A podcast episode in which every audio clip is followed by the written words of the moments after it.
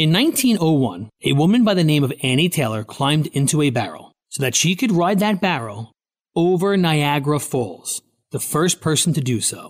The reason for her crazy endeavor? She was struggling to make ends meet, and she was hoping for fame and financial security. It's Ryan from United Faith Mortgage, a faith and family mortgage team that tries to improve your financial outlook without having to ship you over a 170 foot waterfall.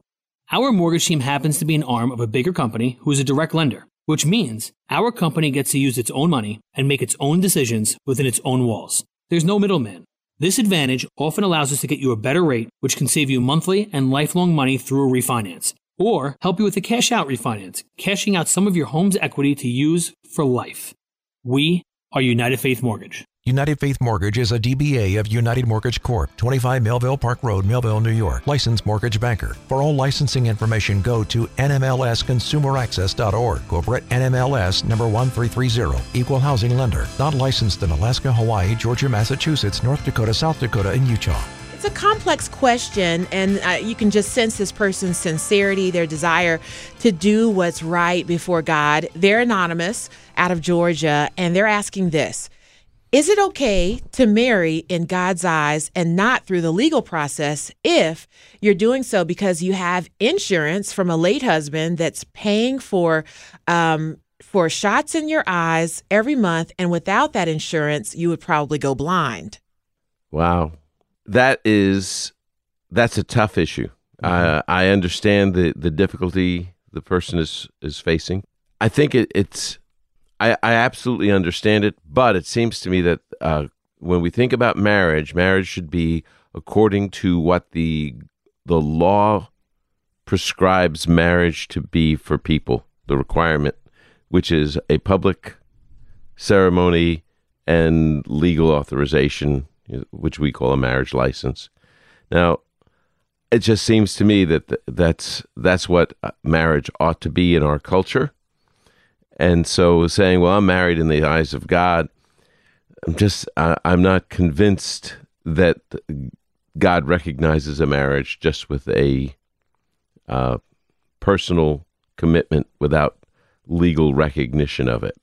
But I totally understand the struggles that a person is having here. I just, uh, I, it is probably someone who knows a lot more than me, uh, an ethicist, someone like that mm-hmm. that I would also check with. But also, uh, I think that is one of those questions I would talk to my pastor about.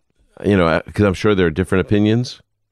Uh, you know, there when uh, I lived in in Long Island in a neighbor that was very very Orthodox Jewish, and they had a beit din when ethical questions questions of law came up. You would go to the beit din, the, the house of judgment, mm-hmm. and it would be a community of rabbis. And it was interesting. Uh, people would say, we we'd never go to the Plainview Long Island Beit Din because the rabbi there is very strict. So they they shop for they would shop for a like a judge shop.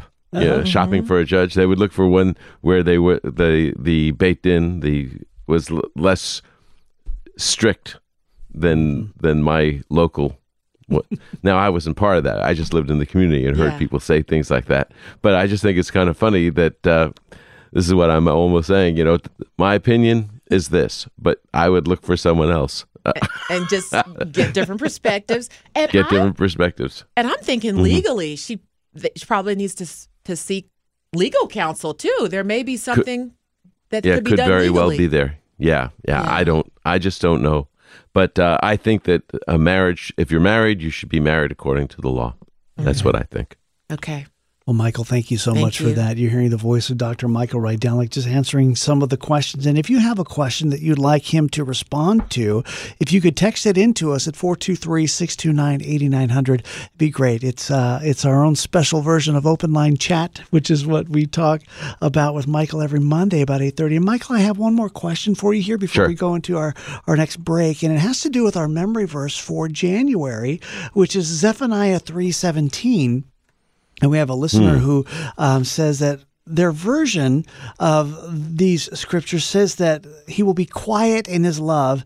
And then he has another version that says he will be silent in his love. And just wondering um, what you might think is the best or most accurate translation for that, because the NIV says, in his love, he'll no longer rebuke you. So just trying to figure out what the actual verbiage is as a way to see what this verse is Well- saying. Well, here's what I'm going to do. I this is the uh, I I don't know off the top of my head, but I have to look at the Hebrew. Okay. Oh, maybe he can do that in the next few minutes. yeah, I, I can do it right now. Uh, I'm I'm look I'm pulling out my Hebrew text and I'm going to tell you what I think it means. Okay. Uh, As I keep talking, even though I'm not really saying anything because I know it's radio. Tommy and I do that all the time. all just the time. keep yeah, yeah, just keep talking talking. until I have something to say. That's how it works. that, that that that's the story of my life. yeah. Uh, uh, in fact, uh, that's how I got chosen to do open line. Uh, you just kept talking. Okay, I got it. Okay. Good good news. I got it. It's I think it, it's a word that can mean both quiet or it can mean uh, silent. It doesn't. It's not one of those words that is exclusively. It, it can also mean to be deaf. It doesn't mean that God will be deaf. It's a word that's used of sound. I'd have to do a complete word study, but in, according to the lexicon, it means to be deaf, to be silent, to be quiet. And so some version would say quiet, some versions would say silent. Makes more sense to say quiet. Yeah, I guess I would say that's the one that makes the most sense because God is not silent and he is not deaf. So it makes sense that he has a there's a quietness about it. I'm looking here at the variant readings. The variant reading, a variant reading is when the Septuagint, which is the Greek translation of the Hebrew Bible, that was done in the second century BC. So it's very ancient Greek translation. That's got a word that's entirely different. And it is the alternate word that they translated it is uh, he will renew you with his love. Okay. There are various other alternate translations that also have the word uh, renew. The, uh, the net version of the Bible, I don't know if you've seen that one. Uh, it's a very good translation uh, done by mostly Dallas Seminary faculty, and that you can get a print version, but it's called the Net because it's available on the internet. It was one of the first ones available on the internet. Uh, they and they have translation and text notes throughout. It's the most detailed footnotes you'll ever see about why they translated it the way they did. And they have a very detailed translation note about why they took the variant reading and they translate it this way The Lord your God is in your midst. He is a warrior who can deliver. He takes great delight in you. He renews you by his love. That's the phrase there.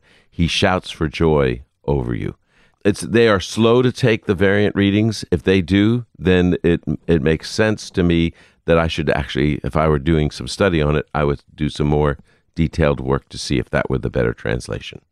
Thanks for being here with us. It's Mornings with Tom and Toby and Michael, our good friend Dr. Michael Rydelnik here to answer your questions. And and we have one that, that came in and it's kind of a, a couple parts, little small questions for you. Okay. Tidbits, oh questions for Michael Rydelnik. So the first one is why in Acts 17 is the synagogue called a Jewish synagogue? Normally, aren't they just refer, but specifically it says a Jewish Yeah. synagogue. Well, here's the thing that might surprise people: is the word synagogue just means an assembly.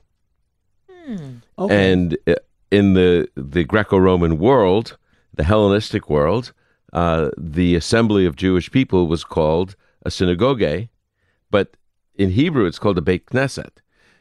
So what they did is they just took a normal Greek term for any assembly, and of course, because they're writing to the Greco-Roman world, they put the word Jewish synagogue because there could be other assemblies as well.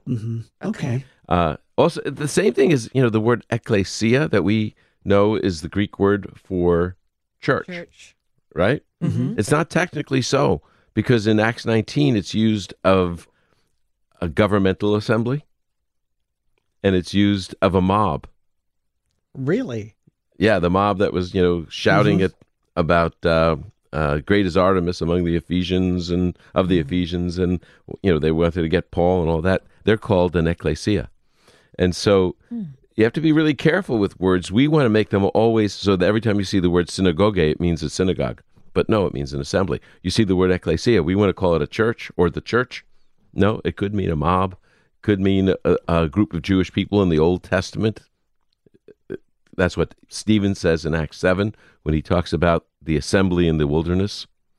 Uh, it's not talking about that the, it was the church in the Old Testament, but rather it was an assembly. And then the same thing is a mob shouting at Paul, shouting. Okay, wow. Could be, you have to be careful with with tra- here. We this is translation time, right? Yeah. Understanding how how translation is done. Mm-hmm. Okay. Thank you so much for that. There's a part two of this question. Sure. And the, the other question is about Noah's sons. And the question is, were they triplets? Ah, no, they were not triplets. no, they were not. And if so, were they triplets. identical or fraternal? no, no, they were not triplets. He just happened to have three sons by the time the flood was coming. Okay, that was it. Yeah, Ham, Shem, Japheth. That's Ham, it. Shem, and Japheth. Yeah, and uh, Shem, of course, is the father of uh, the ancestor mm. of Terah, the ancestor of Abraham, Mm. and that's where the idea of Semite, Semite. comes Mm. from. Yeah. Mhm. Okay. So here's a question. Uh, it's from a guy named Tom. And Mhm, I wonder who this is. says the Moody Bible commentary on 1 Timothy 3, written, written by John Kessler, has a position on qualifications for elder as outlined in verse 2 must be a husband of but one wife. All right, and then I just wanted to do some clarification on, on what it says here because again, I, Yeah, sure. when I first became a follower of Christ, the, the big thing in church was divorce. Divorce. You can't be divorced and be involved in church leadership at all. Mm-hmm. But um, John says this. Um, how do I say that? Um, husband of one wife indicates that an elder cannot be involved in an extramarital relationship, something common in the first century Greco-Roman world. But the phrase does not, however, automatically disqualify a divorced man, since Scripture allows for divorce and remarriage under certain circumstances uh, without God considering it sin. And so that's a position I'd never really heard of before until reading what John had to say about it. And so I just wanted to get your input on it. Sure. The Greek word that's used there in 1 Timothy 3 is a one woman man. That's that's literally what it is. And there's a lot of different versions of views, I should say, of what that means. Some people say a person who is not a uh, polygamous person, Okay. you know, multiple marriages, because that was possible in the ancient world. So not polygamous. No, I don't think that's what it's talking about. Okay. And then a second uh, idea was someone who has never been divorced or widowed. Because if it if you're going to take it strictly, you must have only one wife.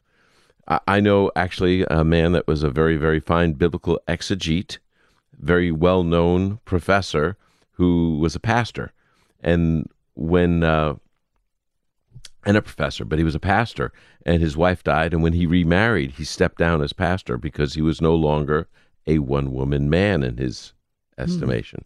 I think that's mistaken. Uh, and then the the third is a lifestyle, a category, a category or a character, a person who is a loyal husband. And it is possible. I I had an elder in my congregation many years ago on Long Island who, when he became a believer in Jesus, his wife left him. She abandoned him, which is and so according to Scripture, based on 1 Corinthians seven, he was allowed to remarry. Uh, and he did remarry, and he had a wonderful marriage. Uh, and he was a very loyal husband and father and godly man. And as a result, we made him an elder. Oh. Uh, and so I think the I take I call it the country western uh, view of of marriage.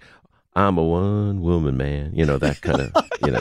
He has to prove himself to be a loyal husband, faithful, no no extramarital affairs, but more than that, more than that, uh, someone devoted to his wife uh, in in every way. hmm Okay. What a clarifying Yeah. Thank you so much for that. That was wonderful. Yeah. Mhm. Thank you. Yeah, I, I you know I, I don't always agree with the Moody Bible commentary. People are shocked because I was the editor, but and they say I disagree with the Moody Bible commentary. I said, well, I do do sometimes, you know, but uh, the the issue in that uh, passage, I absolutely agree with John Kessler, Okay. and uh, the thing is, we allowed things into the commentary that were le- legitimate explanations that I didn't, the editor, Mike and I, didn't necessarily always agree with. But if they were legitimate, we included it. Okay. And yeah. Mm-hmm.